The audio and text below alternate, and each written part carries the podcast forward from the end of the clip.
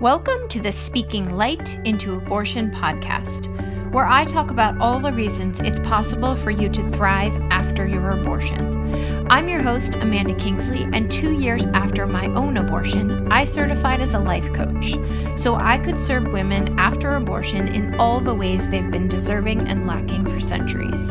Consider this your launchpad for finding strength and community in yourselves and in each other.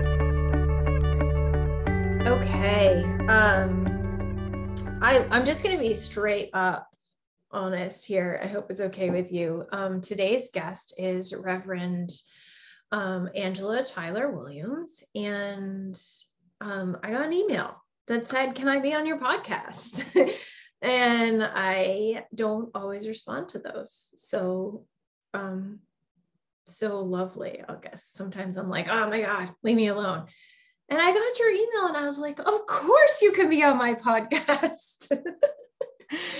a compelling so, ask. so now here we are, and we have a lot in common. We have a lot of differences. Um, and we're just going to have a straight up, um, raw, real conversation for the listeners. Um, I will let you introduce yourself um, but Angela is a um, a well, I'll just read her Instagram and you should all go follow. Lover of humanity, music, and laughter, queer feminist, striving to be anti-racist, which actually is funny because I was like, aren't we all? And I was like, no, we're not, which is real bummer. I wish we were. Um and a huge link between us is um that you are the co-director for sacred repro. So just put a little under do you call that thing an underscore? The little yeah. underlining thing? Sacred underscore repro. Yeah that yeah so go find all the instagrams and um, why don't you introduce yourself in a way that feels right for today's conversation now that i've yeah. jumbled us to this point? It's only the beginning. We get to take the mm. journey from here. So i am reverend angela tyler williams. My pronouns are she and her. I'm a queer presbyterian pastor and community organizer. Um, and I think might become relevant to this uh, conversation, a recently trained coach. Um, mm. should be fun. I currently serve as the co director for movement building at Sacred, the spiritual alliance of communities for reproductive mm. dignity. Mm. And Sacred is a national alliance of organizations, academic academics, religious leaders, and congregations working together to advance the cause of reproductive justice through congregational designation and community building programs. Mm-hmm. And so we are working to empower faith communities to become loving, justice seeking congregations that mm-hmm. fully support the fulfillment of reproductive moral agency and flourishing for all. Beautiful um my ears were like movement building. That's what i need. Can i just ask you all my questions about building a movement? Oh man. I can we can do all of that. We can go down that road. man. Um okay. Well i always like to assume that what's meant to be shared with today's audience is just what will come up. Um most of my listeners have had abortions many of my listeners support people who've had abortions. Um, most people are finding me because they're in the complex feelings of the post abortion time, either because they're realizing they made a choice they wish they hadn't made or felt sort of locked into, or because they did make the right choice and they're just a human feeling some feelings. mm-hmm. And the world and the narrative about abortion didn't prepare them to feel mm. sad and to yes. feel um, some shift in identity and to feel right so i'll say that um, yeah most of us who continue to show up to listen to this podcast or who are finding it um, are in the complexity of feeling post abortion so what do you feel like you have to offer them today like what what do they want to hear from you yeah it's a good question. And I, I think I can do a little bit more introduction of how I come into this work and Yeah. the ways that I um, lead sacred, but also am a clergy counselor um, for people in that situation as well. Yeah. Um, so I am a Presbyterian pastor. I'm the child of a Presbyterian pastor and a teacher, um, and grew up in the Presbyterian Church in mainline Christianity um, my entire life, and the church has always felt like a home for me. Mhm. But even then, and and and I am a liberal who was always raised in conservative spaces. Um, so I'm Mm. used to being Oh, sort of that. a misfit in lots of different ways. Yeah. Um, and that's before I even knew I was queer. but maybe, you know, that's one of the threads. Yeah. that experience. Um, and, and so I always knew I, I th- so my religious experience is not one of conservative Christianity or of fundamentalism or evangelicalism, but I didn't really know what we did stand for. You know, I I never um I was always a very strong ally of the LGBTQ community Mhm. before I realized I was bi. Um and never had like I was like, yeah, but my like my God is love and my God doesn't Mhm. hate gay people and my god uh you know when i was not getting this like indoctrination into a pro-life or anti-abortion message from my congregation um but then i graduated from college and sort of was launched into the world the same summer that michael brown was murdered Mhm. um and i think that was that was my own sort of deconstruction well okay if i don't believe these more hardcore things what is the foundation of my belief and i was Mm. surrounded by progressive people who have been fighting for social justice from their faith perspective for a long time Mhm. um, and standing up to powers and principalities that were there to oppress and have been formed by those kinds of folks for my entire life um, and then started to learn a little bit more about things like liberation theology and black Mm. theology and womanist theology and feminist theology and eco theology um, and queer theology and all of these other ways of being that could be a little bit more constructive um, and so i went to seminary and had focused a lot on different social justice issues along the way learned a lot about um, climate justice and struggled for that and organized around homelessness and affordable housing um, in washington d.c and met with a lot of women who uh, would tell me stories of their lives living on the streets and the Mhm. impact not having access to public bathrooms or the ways their bodies were violated Mm-hmm. um, living in a vulnerable state um, and then in seminary the my first semester of seminary was the 2016 election um, in texas Mm, and- good times.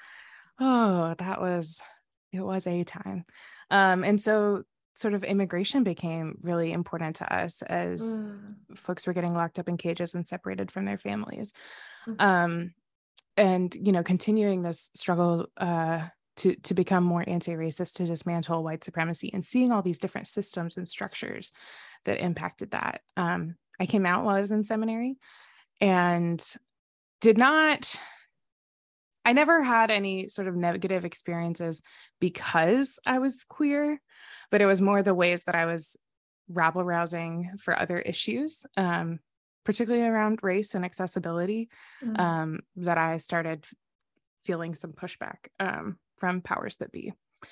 And so I can't, so how do I get into this work? And this will all make sense in one moment. Um, I had an internship uh, in seminary with a political advocacy organization that worked with faith communities in Texas on LGBTQ equality and reproductive health rights and justice. And at 1st I was focusing more on the LGBTQ um, side and getting congregations to come to the legislature and speak out. We were um, hoping another bathroom bill was not going to come. Um, and in the midst of that, I learned about reproductive health rights and justice. I was at a compassionate care workshop, again, training to become a pastor, um, wanting to care for people throughout their lifespan. Mhm. Um, and I learned about this framework of reproductive justice. Mhm. And, you know, I've said all of this and I haven't used the word abortion yet. Um, we didn't talk about it like it was a it was something but i had never mm-hmm. gotten the moral and theological grounding mm-hmm. you know politically i was personally pro-choice i mm-hmm. had sort mm-hmm. of wrestled if i ever were to become pregnant and i didn't want to because i was 16 or whatever like what would i do oh i don't know maybe i would do it maybe i wouldn't um but but even throughout seminary and from the church we had had no conversation around abortion um mm-hmm. and so i didn't have a strong grounding to support yeah. why does my faith support abortion access why does my faith support um, giving women and pregnant people the moral agency trusting their moral agency to make decisions mm. that are best for their lives and their families and so i'm in this um, workshop and learning about reproductive justice as a framework if your folks aren't familiar with it, it's a framework developed by 12 Black women in 1994 um, who said the the feminist movement isn't working for me. It's not representing the needs of our full lives and our communities and our families. And so, reproductive justice is a framework that is broad and intersectional at the intersections of human rights, social justice, and reproductive rights. And the four tenets are um, the right to have children, mm-hmm the right not to have children, the right to parent the children we do have in safe and sustainable communities, and the right to bodily autonomy. And so, SisterSong is the national reproductive justice organization um, that really holds this work and drives it forward as a movement in this country. Mm-hmm. And so, mm-hmm. when I learned the, that framework, when I learned those four tenets, that's what broke everything open for me. Mm-hmm. I had been working on all of these other social justice issues because of my deeply held faith beliefs, because I knew that God loves people who live on the margins, because God has a preferential option for the poor, and, and, and that God cares for the oppressed. And so, if I believe all of these other things, how can I put up a line and say, oh, except for this decision on abortion? Yeah. Like it just, well, of course, God is with the person making that decision, whatever their decision is. Yeah. Of course, God wants you to make the decision that's best for your flourishing and, for your future and for your family.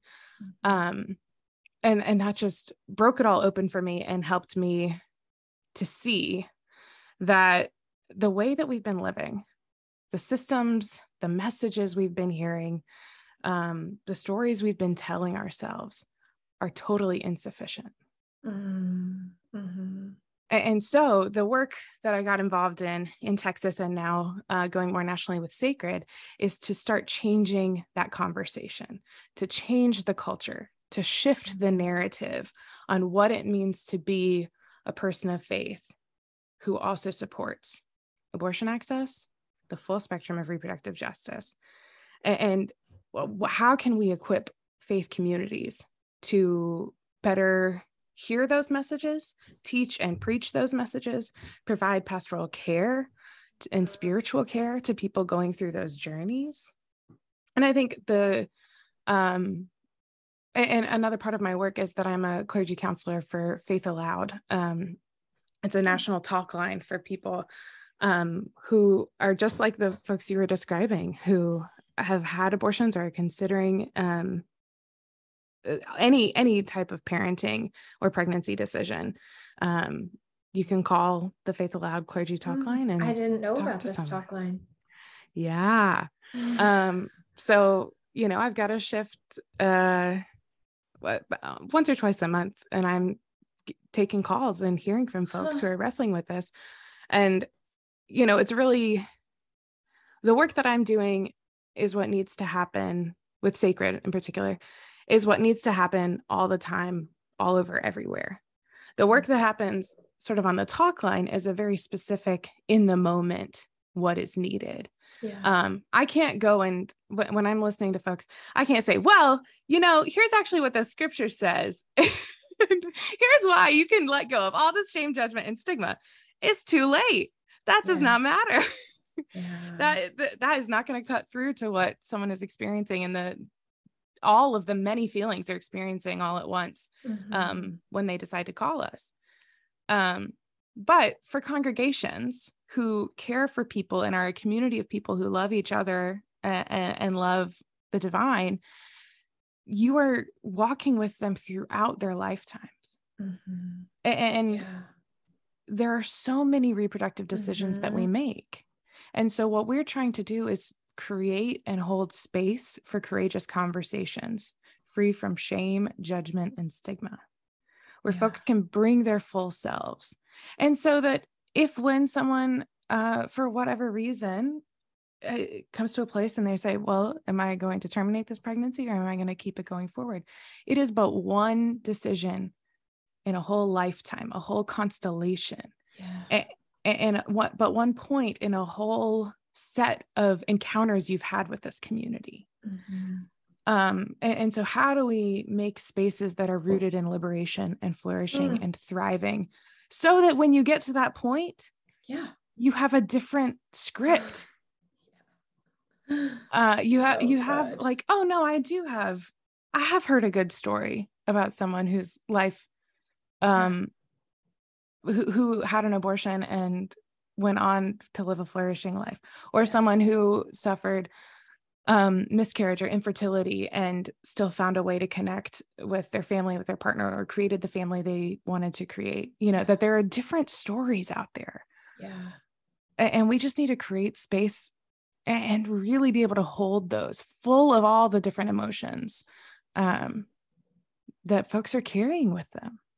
Mm, that's so good. Yeah. So it's like building the foundation that will hold them when and if they need it versus, yeah. like you're saying, the talk line work and the work that I do is more like survival versus systems. Like, right now we're in it and we need to figure out how to right. survive and eventually how to thrive but there's really big difference in that kind of work it's like what do we need mm-hmm. right now or what might we need in the future? How can we set ourselves up? Like mm-hmm. oh that is really really beautiful work. Um is my brain also wants to go to like that's the work we should be.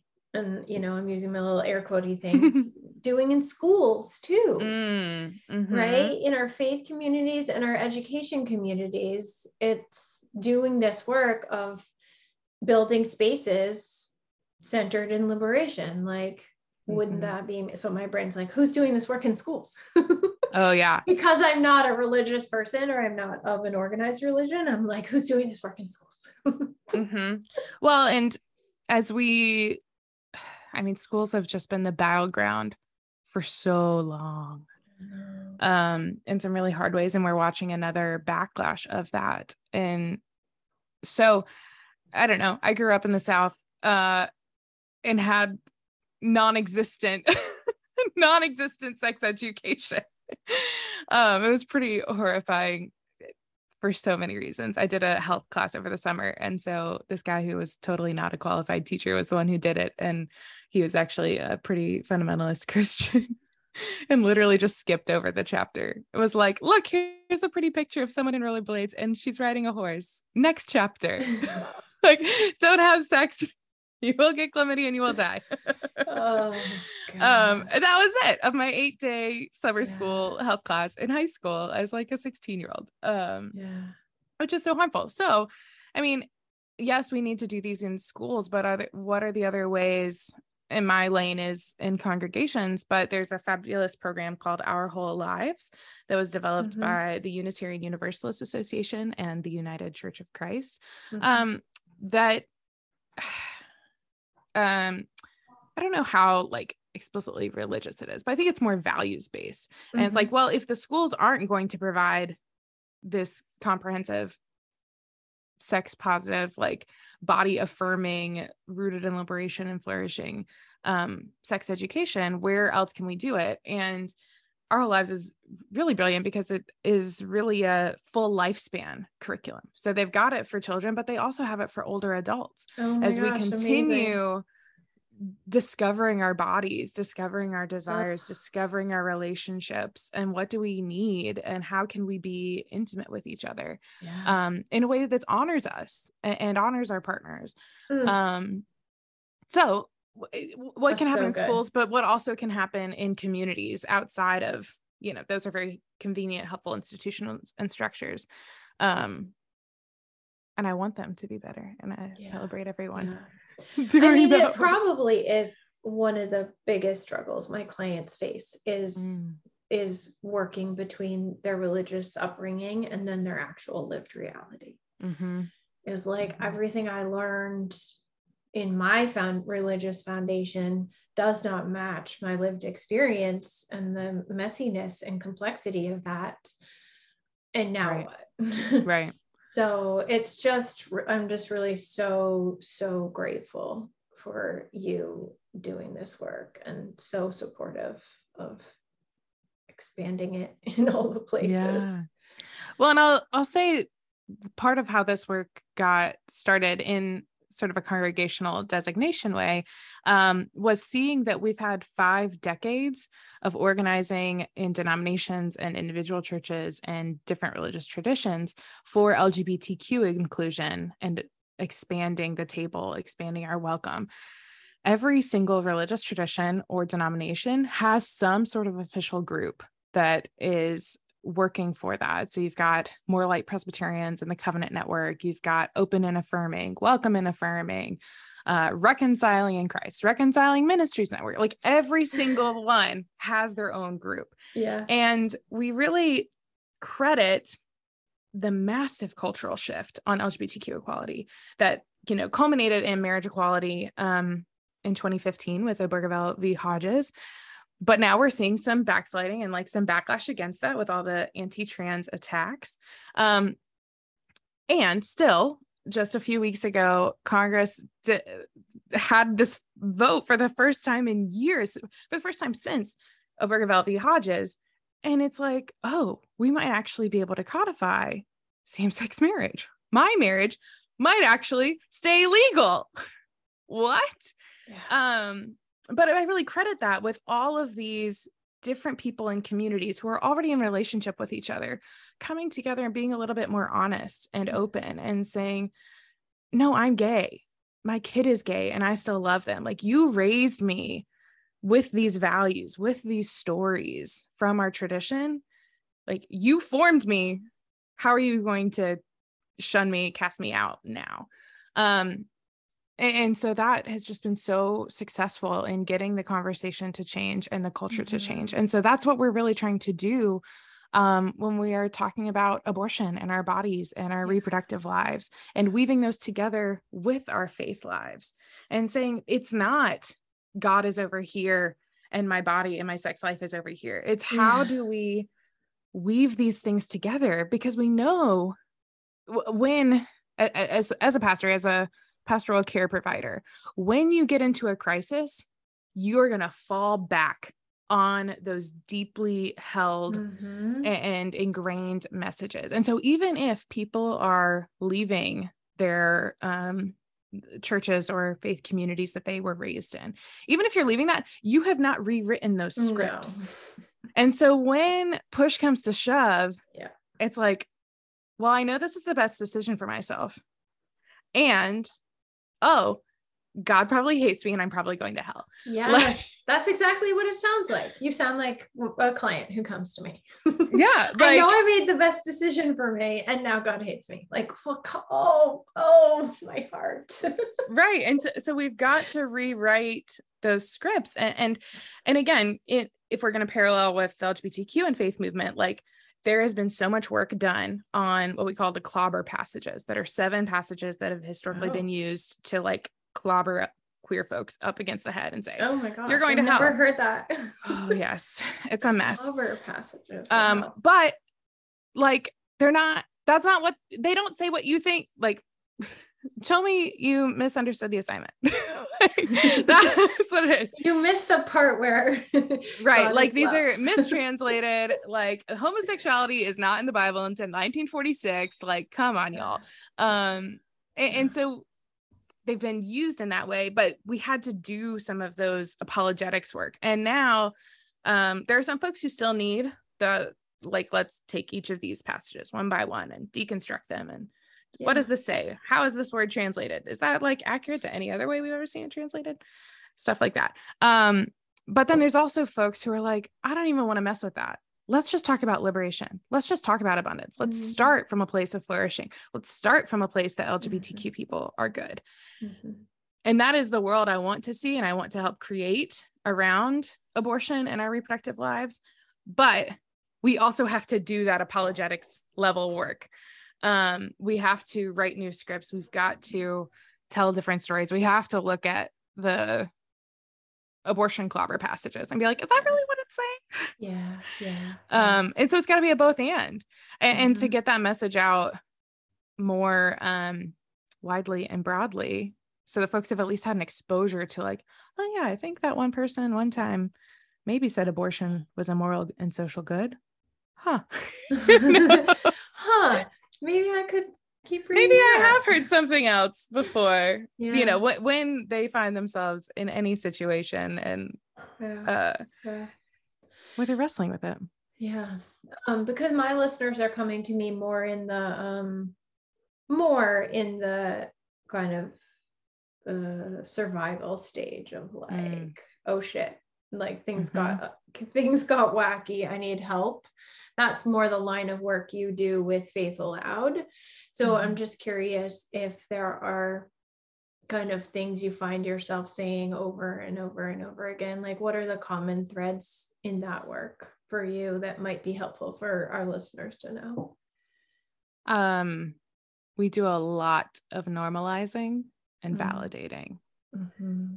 And yeah, it's normal. It's okay to feel those feelings. Um, it, it's okay to feel complicated about this. Mm-hmm. Um, I find, yeah, folks folks arrive in a variety of different places and are also like want to go from this point to a lot of different places. Some mm-hmm. people are mm-hmm. like, yeah, maybe I'm regretting this decision. Well, maybe I should go get pregnant immediately again. Yes. it's like, yes. what? Like, okay, let's, that that's an option. You could go that route, mm-hmm. but like uh, just sort of sitting with it. I think that's, I mean, that's the main bulk of the work is just presence yeah. of just being with someone and being like, no, you're not alone. No, you're not crazy yeah. for what you're feeling and experiencing right now. Mm-hmm. Um, that that's you know the biggest value i think in the work that we do there. Um because we know there are limits to that you know we're a talk line. Like yeah. i'm not going to be your best friend that you can call up and text yeah. at 2 a.m um yeah. when the 2 a.m thoughts start racing. Yeah. Um but i love one of the two of the words I use like just over and over and over again with my clients um, when you know it feels really good to hear someone on the other side validate where you're at and be with you and see you mm-hmm. but mm-hmm. then when you're alone it's really hard to feel the same way you felt oh, when God, you were yes. on the phone with them and so sometimes my clients will try and use what felt so good in a session or when they call faith aloud alone and it doesn't work quite the same mm. and i have two mm. favorite words that um oops um that are coming up for me here which is just like to remind yourself it's possible i'm not alone mm. instead of like i'm not alone because then your brain is like Mm-mm, i am alone no one has ever felt this way before. Mm-hmm. I'm the only one God hates like this. Mm-hmm. mm-hmm. So, to bridge that gap of like the relief you feel in a coaching call or on the phone with Angela versus that time at two in the morning, like you're saying, when you're alone, is just, it's possible I'm not alone. Mm. It's possible my feelings are valid. It's possible God loves me yeah like just kind of bridging that gap of like let me just calm my nervous system a little right. bit right by opening to this possibility it's possible the bible doesn't prove that you know have mm-hmm. isn't full of clobber passages mm-hmm. Mm-hmm. i mean mm-hmm. again i don't that whole world is a, a bit of a mystery to me but like just injecting that like how do i calm the part of me who was raised to believe these things Right. enough that I can make room to find liberation. Yeah. Yeah. That reminds me of um part of Brene Brown's work where she's gets at the same sort of thing. Like the story I'm telling myself is Yeah. Like this is the story I'm telling myself in this moment. It doesn't mean it's 100% true. It doesn't mean it's 100% false, but this is the story I'm telling myself. And when we can get to that um when you can get it, it hel- almost helps you like remove yourself a little bit. Yes, like not be so in your brain in your little bubble that you've created and like get a little bit of distance. Yes. Just like go up. You're, you're just going up a, a staircase and looking down on yourself. yeah. Like, I love oh. that. Yeah. Just a little bit of Yeah. distance from the moment. Yeah. I like to um right. The story I'm telling myself is that, you know, that I am unforgivable. Maybe that's an example. Mm. right? The story I'm telling myself Mhm. is that I am unforgivable.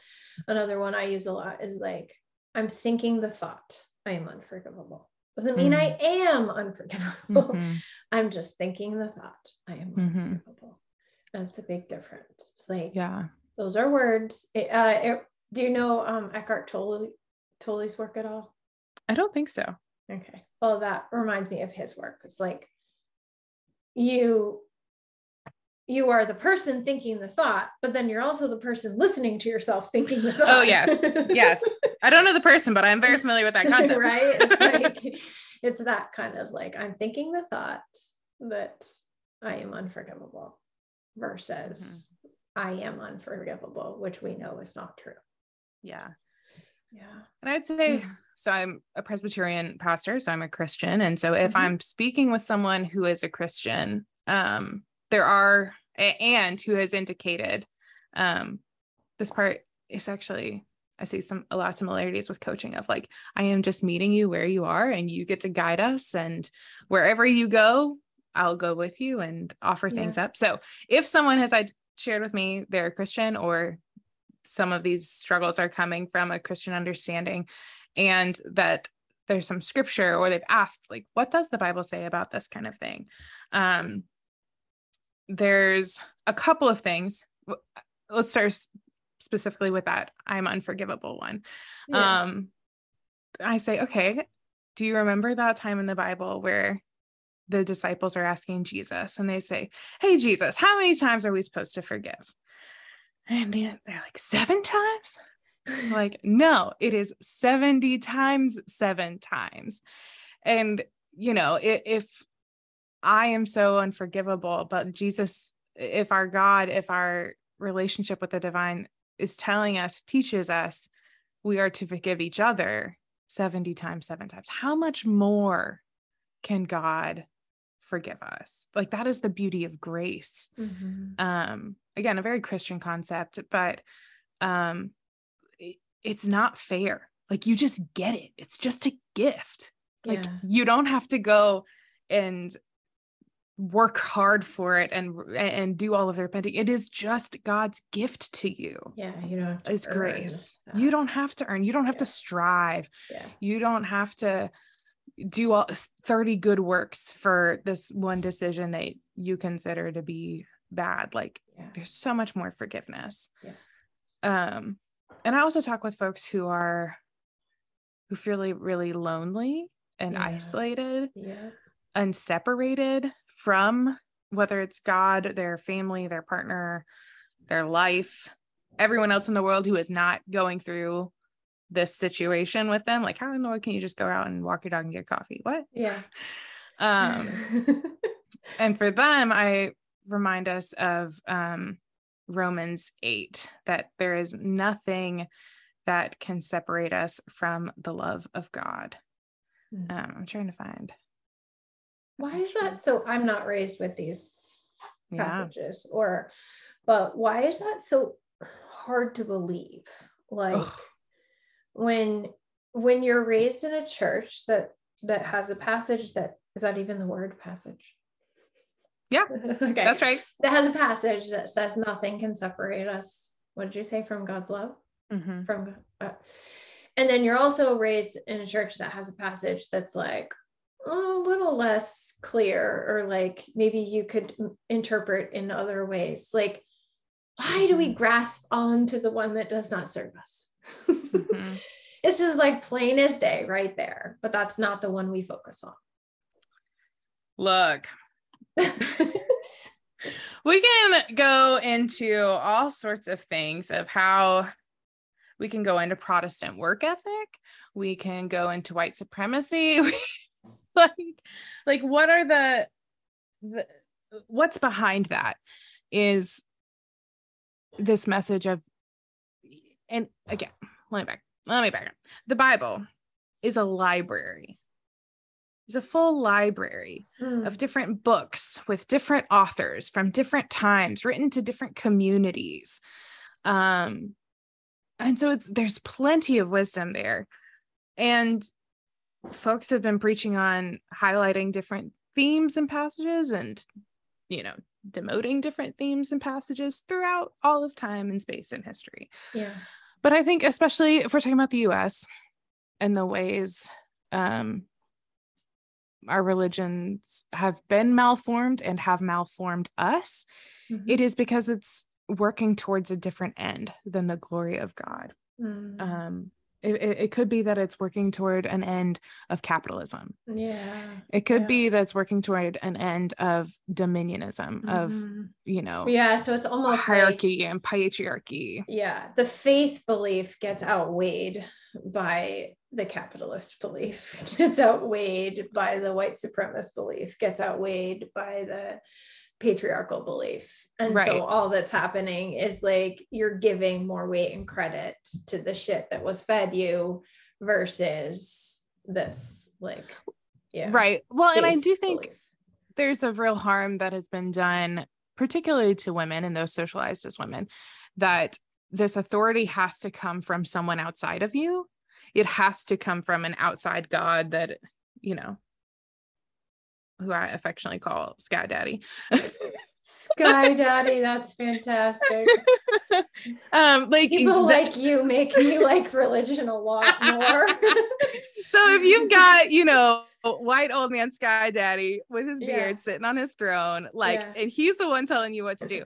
And so if if you ascribe all your authority to that, and you and you say, well, I can't trust myself because what myself is telling, what my gut is telling me, what my um protective defenses are telling me that this is not a safe experience, that this person touching me in this way does not feel good to me, but I need to lo- lessen myself to increase someone else, and that someone else is, is a partner, is a man, is a, mm-hmm. you know, like that is also in the Bible. Like yeah. it can be interpreted yeah. and warped in that way. Yeah. Um, and so if we have been so conditioned to not trust the wisdom, the divinity that is inside of us, uh-huh. then it makes it really hard to then the message that we get is you are not worthy. You are not beloved. You are not enough. And that that is a true message that has been preached all over the place because you don't you are not enough because you need this. Well yes i do need god and i do need other people. Yeah. That does not mean that i am not enough and i'm not beloved and I am not worthy. But those messages have been really um they've been really successful at getting those messages yeah, yeah. ingrained into us. Yeah. And the question I ask is like, okay, who is benefiting from this? Who mm, benefits yeah, totally. from us yeah. keeping ourselves small? Yeah. Yep. Like to what end? To the end that we can have more laborers produce more things to get more billionaires more profits? Like yeah yeah. hmm. yeah. that doesn't actually seem like it's in my self-interest. Yeah yep. Mm. this is the part where i'm like oh my god yeah we could of course we could talk for hours and hours more. One thing that popped up what was that romans passage that you said? God i am. I okay they've got a brand new um I edition. on, um something always connected to God or yeah, yeah, yeah. there's a whole where is it? It's even broken too. Okay, we're gonna like edit this part out and then I'll have magically no. found it and just read the whole thing. okay.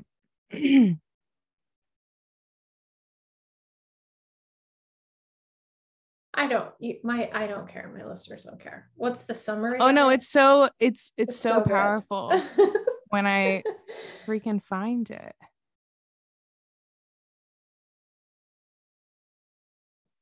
Oh, there we go. Okay, okay, okay. For I am convinced that neither death, nor life, nor angels, nor rulers, nor things present, nor things to come, nor powers, nor height, nor depth, nor anything else in all creation will be able to separate us from the love of God in Christ Jesus our Lord. Mm. Okay. So my original question was the person on the other end of the phone calling you in faith aloud immediately is like, yeah, but Oh, yeah. Oh, yeah. yeah, but right? Yeah, but not me. Exactly. There's a little exception that's for me in my yeah, but right now. this is my second abortion. Yeah, but I I knew I shouldn't have had sex or whatever the thing is, right? Mhm. And so um it's some version of like, yeah, but I should have known better. And I think we can change that.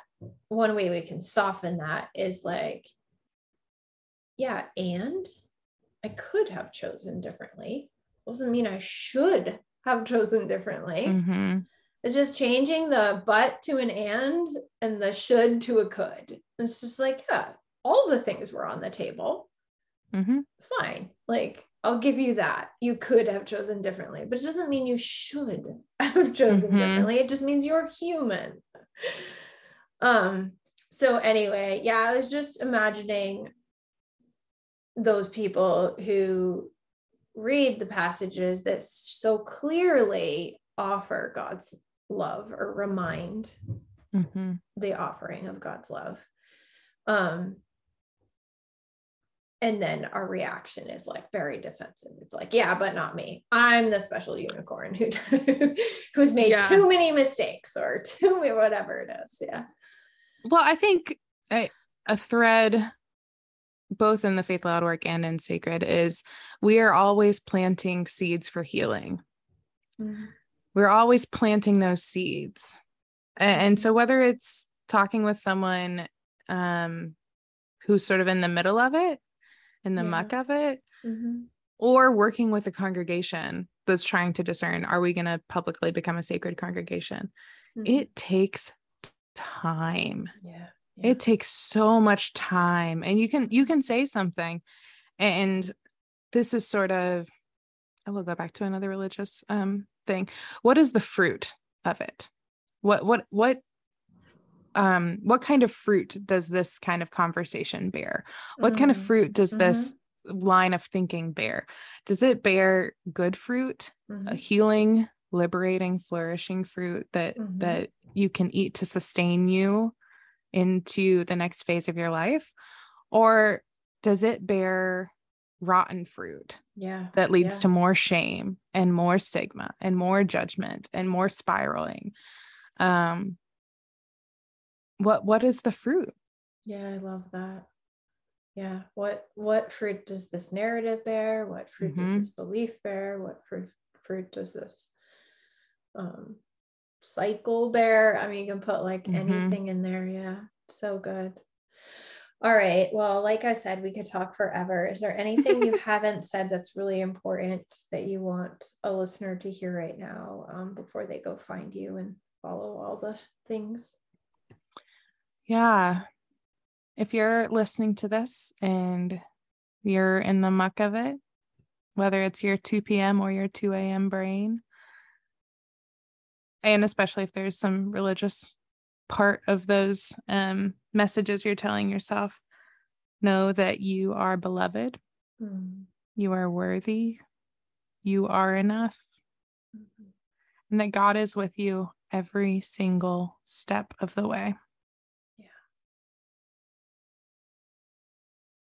And if it's hard for you to believe that at 2 a.m., just add it's possible. Mm.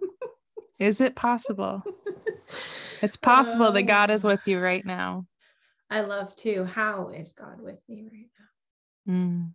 Yeah, Mhm. it's beautiful. I feel like that little clip it you just shared needs to be like a Instagram reel so people can just listen to it on repeat. Look, someone finds me more time. I'll go make some more social media content. I know, right? All right. Thank you so much for being here. Um, so, what's the place you like to send people to find you and more of your work and connections to the places? Yeah, you can find me personally at Rev Angela TW on Instagram and on Twitter. Um, you can find uh, I actually have a series on TikTok. Um, my wife and I have at Queer Lady Church, nice. a whole series on what does the Bible say about abortion. Um, oh, that I just that's so good. mm-hmm. Post every so often. Uh, she's also she's an Episcopal priest, so yeah. we're a love queer lady. Wow. Okay, so couple. an Episcopal priest and a Presbyterian pastor walk Unite. into a bar. They are and get married. church. That's so good. I love it. Well, um, well I'm yeah. Anywhere and else? then you can follow Sacred. Uh, we are on all of the platforms.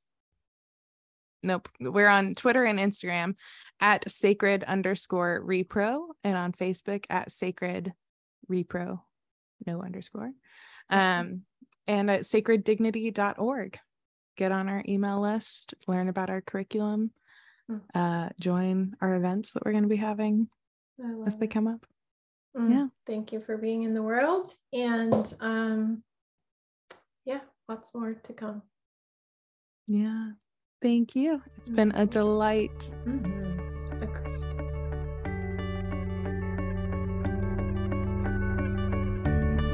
Thanks for listening, and as always, please consider sharing, rating, and reviewing this podcast.